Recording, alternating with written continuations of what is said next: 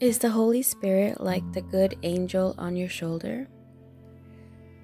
The Holy Spirit is more than Jiminy Cricket. I believe that the most neglected spiritual resource is the Holy Spirit. The Holy Spirit, to those who are not secure in God's Word, is often called the conscious. Many compare the Holy Spirit crudely to Pinocchio's Jiminy Cricket. Some may imagine the Holy Spirit as the good angel that sits on the shoulder, trying to ward off the temptations and offenses of the bad angel perched on the other shoulder.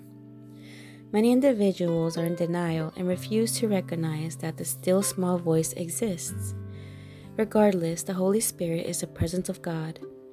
The Holy Spirit is a treasure that we often take for granted. In regards to the Holy Spirit in the Old Testament, John 7:39 mentions that the Holy Spirit has not been poured out quite yet. John 14:12 reiterates this by mentioning that we will do greater things when the Holy Spirit comes, and this occurred when Jesus ascended. In a grief-filled poem, David in Psalms 51 asked God to please not remove the Holy Spirit from him. He asked his father not to remove his presence after David sinned with Bathsheba. The people of God are never cast away from His favor. However, the Holy Spirit's presence can become quite diminished.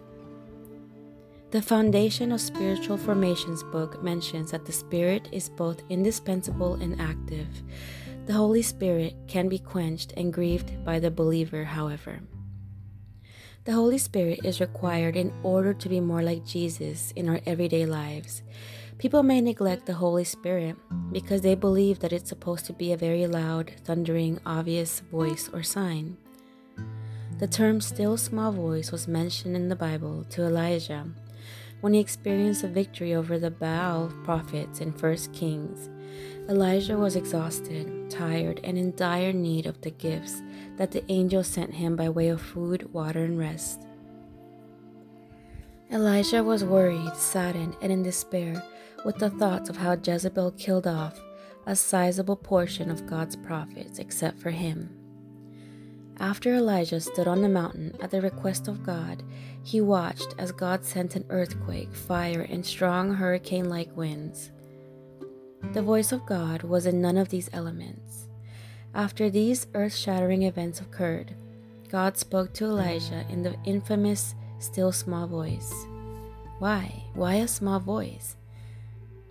This was God expressing to Elijah and to us that dramatic manifestation and mind blowing revelations need not accompany God's whisper.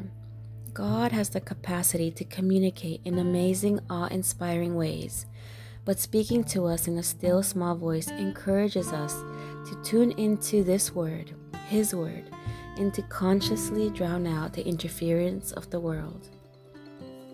Ordinarily, when God spoke, it was accompanied with wind, fire, and strong elements, and he spoke usually in anger or a forceful tone when he used these elements.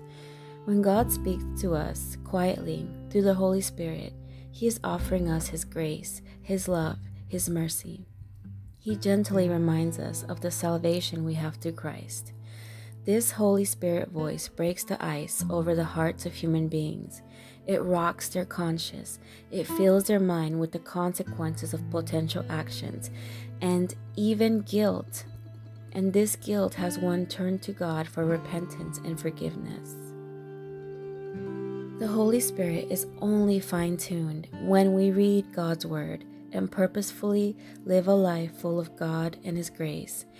When we silence and quench the Holy Spirit, we are more prone to our sinful nature we are more susceptible to listen to Satan's more alluring temptations and evil reasoning.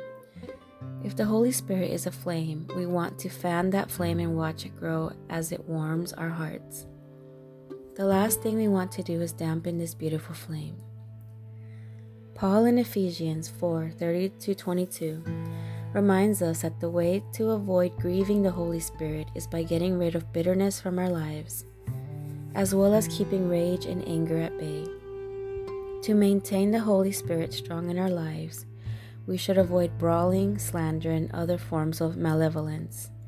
We must be compassionate and kind to one another and forgiving as well, remembering how Christ forgave us. The Holy Spirit challenges us to turn from our selfish ways, which is a difficult thing to do in a world full of selfishness, hate, and Sodom and Gomorrah type morals.